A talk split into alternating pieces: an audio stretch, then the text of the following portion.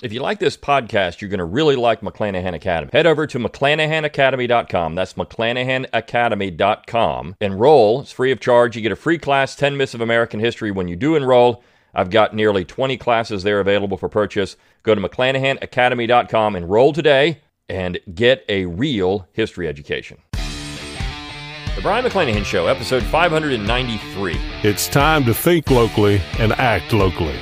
Welcome to the Brion McClanahan Show.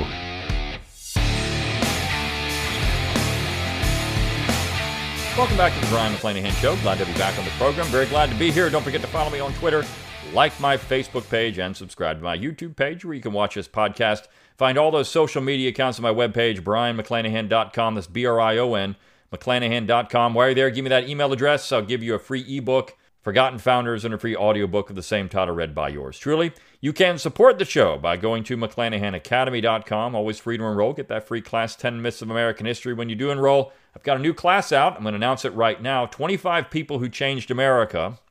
It is an awesome class. It's available for pre order. It won't be out fully until April, but you can get it now for a discount price. Once it comes out, the discount goes away. So you want to get it on the pre order and you'll be getting an email about that if you're on my email list. So you want the coupon that goes along with it to get the discount. Also, uh, there's some other information, some some uh, news about McClanahan Academy. You're going to want to be on the email list. So make sure you're on that email list. Get that free ebook. I'm going to talk about it in the email uh, this week. So uh, big big month for McClanahan Academy, but. Um, you certainly want to do that. Also, you can support the show by going to brionmcclanahan.com, clicking on that support tab. You can throw a few pennies my way. Purchase my books wherever books are sold online. That also helps support the show. And you click on the shop tab. Of course, that also helps support the show. Get my logo and all kinds of cool stuff. And of course, as always, rate, review, and subscribe to the podcast. Let people know you're thinking locally and acting locally. Share it around on social media. That's how we grow the audience. That's how we make sure people get engaged with the material. And this week's going to be fun. I'm going to start it off actually with uh, Richard Weaver. And I'm going to start with with uh, Richard Weaver this week because of a tweet. Right, if you follow me on Twitter, um, that's where I like to you know get news and other things. Twitter is just hilarious to me most of the time. The, the a- absolute stupidity of so much of Twitter is just so fascinating to me. But there are some interesting things on Twitter, and there is an account called Richard Weaver. And this account will post Weaver quotes here and there. And I've talked about Richard, Richard Weaver on this podcast before. But I want to talk about this series of quotes and then an article that goes along with it by Clyde Wilson. And if you listen to modern historical establishment, modern mainstream America, you would think that the Confederacy was Hitler personified. The Confederacy was the progenitor of Nazism. That somehow the Confederate flag and the swastika are the same thing. This is what they're put together, right? Uh, New York is going to ban the swastika because, and they have to ban the Confederate flag. I mean, the Confederate flag has to go away. They're the same thing. To uh, anyone that has um, uh, that's been just bulldozed by progressivism in America and the establishment, right? Because this is what they get on a regular basis. Nazism equals Confederacy. Confederacy equals Nazism. But that's not the case at all. In fact, the Southern tradition was the enemy of Nazism. And I, the sad thing is, you have a bunch of people who have been uh, somehow led to believe that the two are, even on the right, the two are the same. That somehow the Confederacy, that the Confederates would have been proto Nazis. The Confederates were Nazis. And so you have people that believe somehow in America that they should be Nazis. This is just completely stupid. And I say that because you've got a lot of people running around on the right who uh, would somehow believe that that should be the direction we should take in America. Fascism. It's ridiculous. And I think the key to it all is the belief in centralization. So, unfortunately, this Lincolnian America has infatu- it's infected. It's an infatuation for people. It's infected so many people, even people that should know better, that they think centralization is the only way forward. And I look, Trump did a lot to bring this about because he's a Lincolnian nationalist. And as a Lincolnian nationalist, you got to have a one size fits all top down structure. Nazism is the antithesis of the Southern tradition. There's, there's no question about it. Uh, you can't even, even the people that say, what about race in the Southern tradition? Well, I mean, everybody in America in the 19th century was what we would call a racist today. So uh, if we're going to just talk about people in the 19th century, then you have to, it's a given. You're, you're not going to find many people that weren't. It's a given. This is what people were. I mean, the John Browns were the exception, right? Most people were not. And even the people that were promoting abolitionism, violent abolitionism, weren't, weren't really believers in equality, racial equality. They just didn't like slavery. Uh, and so you find that a lot. I mean, look, Emerson thought that blacks would go the way of the dodo bird. I mean, these people were just going to disappear. You know, they they were because they weren't they weren't worthy of, of having a place in society. This is what uh, I mean. Even abolitionists were saying at the time. So racism is not the Southern tradition. The Southern tradition is something else. And I think that's what we have to. I mean, I'm constantly fighting that at the Abbeville Institute. By the way, if you want this, want me five times a week, go get the Abbeville Institute podcast. It usually comes out Friday through Sunday, somewhere in there. But so you can get me five times a week that way. Um, and but you're we're constantly fighting this belief that somehow the South and the and the Nazis are the same. This is what the left does. They play this stupid game, and I've talked about it recently in this podcast. Paul Gottfried had a great article about that. Uh, but the fact is, this belief that somehow uh, we have the Nazification through a discussion of the Confederacy is just absolutely asinine. So I want to start with the Weaver quote, and then I want to get into the Clyde Wilson piece that was published several years ago. By the way, it's it's an older piece, but uh, these quotes come from his southern uh, southern uh, essays. I can't remember the exact source of this, but anyways, here we go. That the South was the first section of the United States to sense an enemy in fascism was indicated not only by polls of opinion, but also by its ardor in preparing for the fight. So think about that. The South was the first section of the United States to, to sense an enemy in fascism. So the South was saying the fascists are a problem. First, before anybody else. Roosevelt, Franklin Roosevelt from the North, uh, was openly saying that Mussolini is great. Uh, you know, Hitler was Time magazine's Man of the Year the North was embracing a certain type of fascism. And then he continues Centraliza- centralism, also, I'm sorry, always points to an alliance between the mass as such and the single leader purporting to be their champion. And conversely, decentralization leaves the way open for local authority and provides opportunity for individuals to express themselves as such. So, centralization is alliance between the masses, the people, the mob, and a single leader purporting to be their champion. Now, what do you have in modern American politics? That. It doesn't matter if we're talking about the messianic following of Barack Obama, which I'll get into this week by something I think could really happen, or the messianic following for Donald Trump. I mean, it's the cult of personality. This is what we have. And so when you have this much centralization, the messianic following of Abraham Lincoln, right? When you have this kind of centralization, it doesn't allow for the local authority to reflect the community. This is it's Nazism and fascism is the exact opposite of think locally, act locally. It, it can't be because it has to be centralized.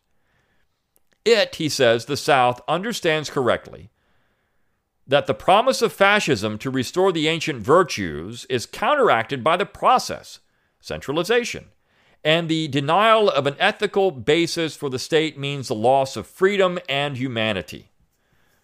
The South understood this. Centralization would destroy the ancient virtues. I wrote this in one of my books that um, centralization was always the enemy, was always the enemy of uh, liberty. It always has been. And I remember when I did it, uh, one of the re- people looking at it put some exclamation points there. Uh, in a way, uh, to say, well, this is a big point, but also, you know, questioning. Um, but when you look at Weaver, he has the exact same position. You can't be a Southern, you can't believe in the Southern tradition and be a Nazi or a fascist. You just can't. In fact, if you're going to be a Nazi or a fascist, you have to be a Lincolnian. It's the only only thing you can be. And I say that speaking to people who have somehow been duped into thinking that uh, they should pay attention to Hitler and idiot. I mean, it's ridiculous. It's stupid. Okay? Against this alliance of mass and self appointed leader, traditional society protests. Traditional society protests a Hitler. Traditional society protests the fascists. It has to. Because if you centralize, you're doomed. It realizes that it's, in its formlessness and its incessant pressure against the usages which have the sanction of time and experience, it moves towards an extinction not suspected until too late. It will actually extinguish these things because of centralization. You could say, I mean, we're centralizing power because we need to save America. We need to save the American tradition. What are you going to do? You're actually going to extinguish it. It's going to destroy it. It's not saving anything. This was one of my critiques against the uh, the 1776 Commission report because what they're doing is just playing the left's game. They're trying to centralize things, and it's going to destroy everything. Now, on this point, uh, you know, who would have been the Nazis, right? Who were the Nazis leading into the war for Southern independence? Clyde Wilson had a great piece about that at the Abbeville Institute several years ago. And he wrote this in other places as well, but we published it. So he says anyone who has been paying attention has heard many times the assertion that the flag of the Southern Confederacy is equivalent to the banner of the Nazi German Reich.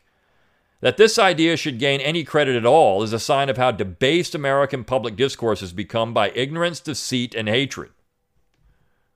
100% true. To make an obvious point, the Confederacy fought a defensive war against invasion. It had no design to rule others, to exploit the resources, only wished to be let alone. Nazi Germany was a militarist state dedicated to a boastful, bullying, brutal conquest of other peoples, rather like the U.S. Army in 1861 to 1865. I mean, you you can't think that you are going to be, I believe in the Southern tradition, and somehow be a Nazi or any of that. It's ridiculously stupid. And that's, I think, it has to be called out for it. Another obvious point Nazi Germany was a regimented totalitarian state. On the other hand, a number of, observers have suggested that the Southern people were too loosely governed and individualistic to accept the strong central authority that was needed to win the war against a larger aggressive state organized for conquest. In this respect, the Confederacy was the last Jeffersonian regime in America. True. It's exactly what Weaver just said. The South was against it. The South couldn't be Nazi. The Southern tradition can't be Nazism because of that. Wasn't even Nazi in the 20th century. It's ridiculous. I mean, the, the whole premise is based on wishful thinking on the part of the progressives to paint the South as the enemy of everything American. That the Confederacy was Hitler, that Robert E. Lee was Hitler, that Jefferson Davis was Hitler. These people are morons. The Nazi analogy rests on the idea that both the Confederacy and German states were racist. The term racist has become so elastic and pejorative that it no longer is used by honest writers.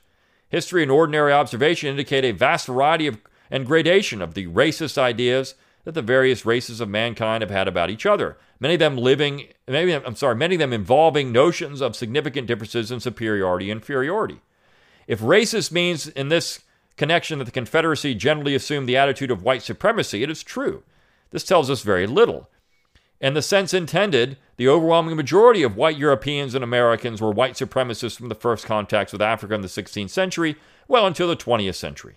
Abraham Lincoln expressed this idea several times. Many of his supporters did so frequently and firmly. This is true, right? I mean, you, you can't, the whole United States was racist in 1861. Sherman was racist. Grant was racist. Lincoln was racist. You can't find people, many people that weren't racist. It's just an exercise in futility to say, well, these people, I mean, because you have this treasury of counterfeit virtue, right? It's counterfeit virtue. It's not real virtue. But they, the, the North has this moral superiority because they ended slavery. Whereas people don't look into who these people actually were. One of the only good things that Eric Foner ever did was publish Free Soil, Free Labor, Free Men, which completely shows that uh, the North was by no means this happy land of non racists.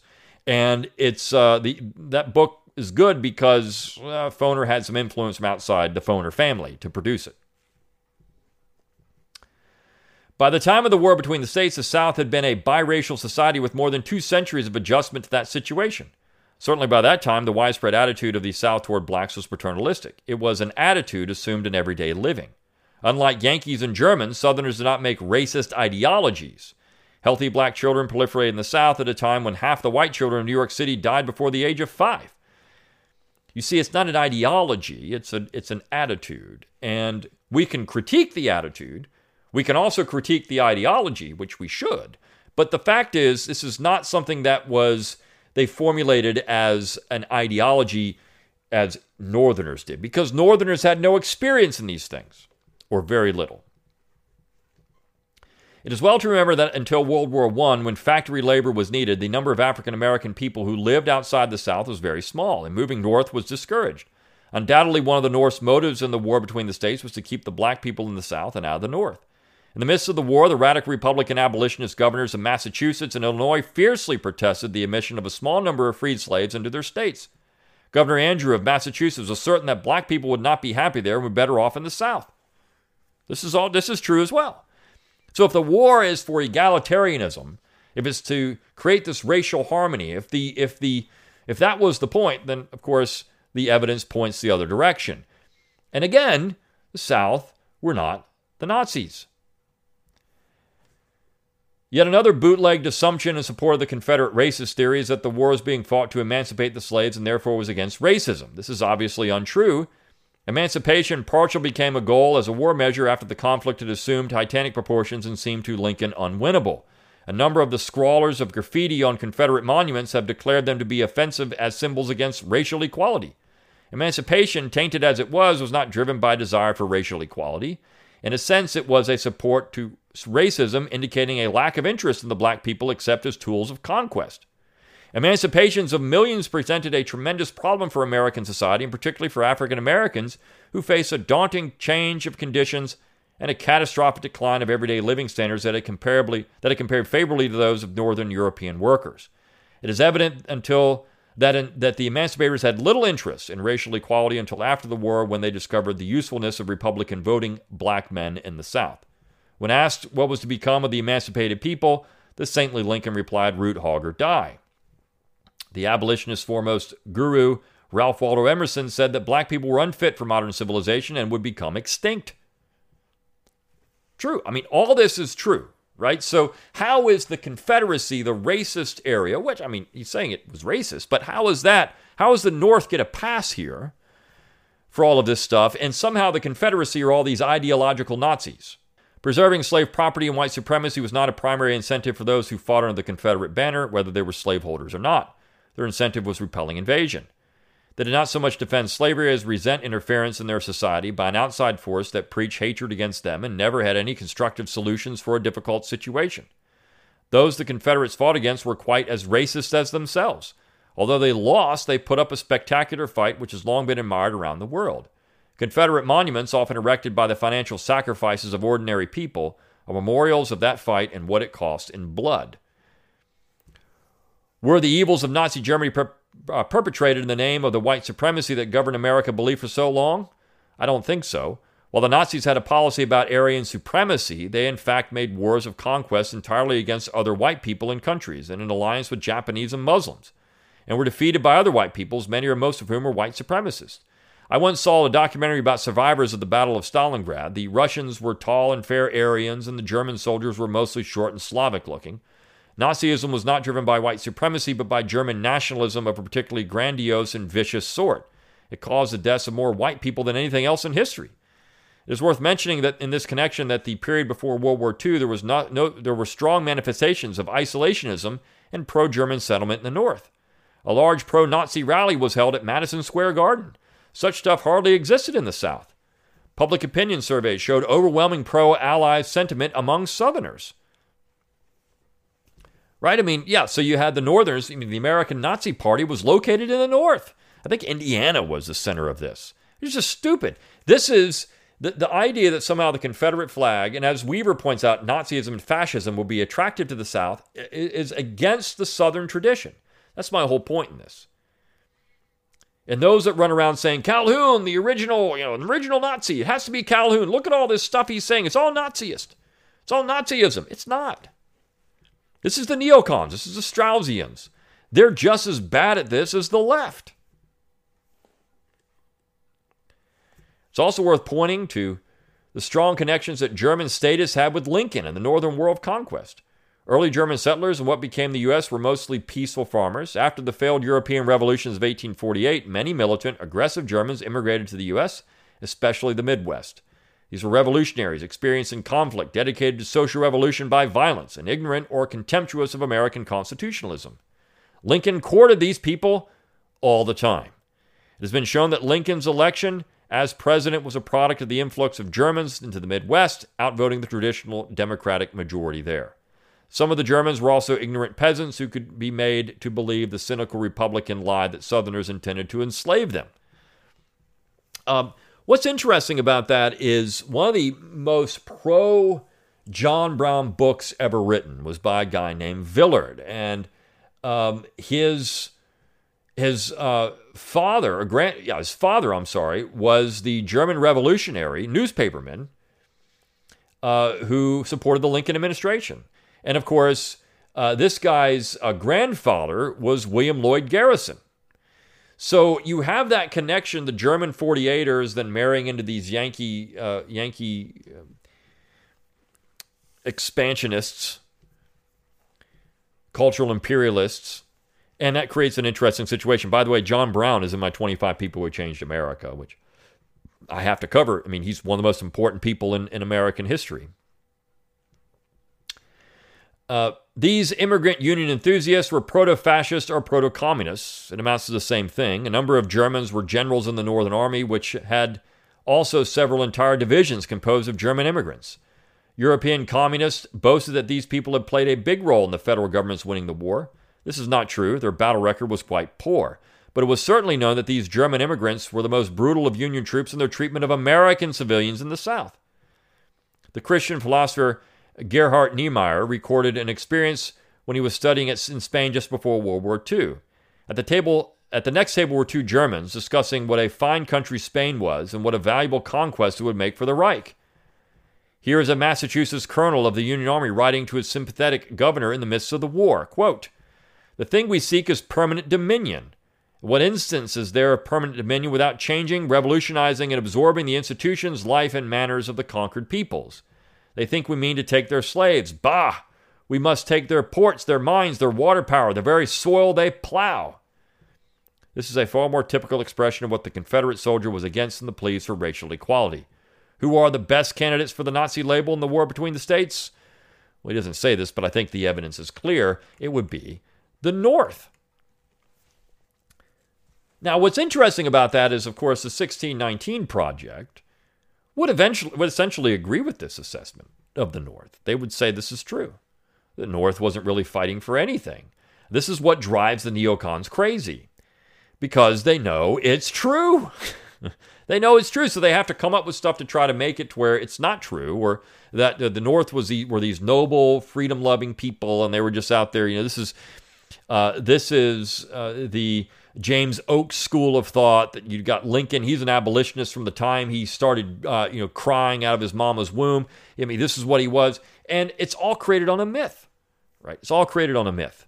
So, who are the real myth makers in America? It's not the people that uh, say the Southern tradition is important. It's not. Richard Weaver is pointing this out.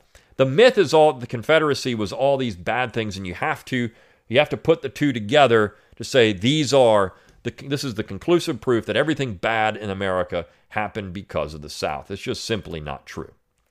Anyways, I had to go through this today because I found those quotes fascinating. Weaver is such an important part of American conservative tradition, and if you don't read Weaver, you should. Um, Ideas have consequences is great. The southern uh, the southern tradition at bay is fantastic. The Southern Essays of Richard Weaver, fantastic Liberty Fund book. Uh, you've got the collected works of Richard Weaver. It's the um, I can't remember the exact title, but another Liberty Fund publication. Liberty Fund for years was putting out some really good stuff with Weaver. Um, they don't so much anymore, but they were for years. So I would recommend going out and getting as much Richard Weaver as you can get in your life. Uh, he was certainly an important part of the Southern tradition in the 20th century. All right. Hope you enjoyed this episode of the Brion McClanahan Show. I'll see you tomorrow for the next one. See you then.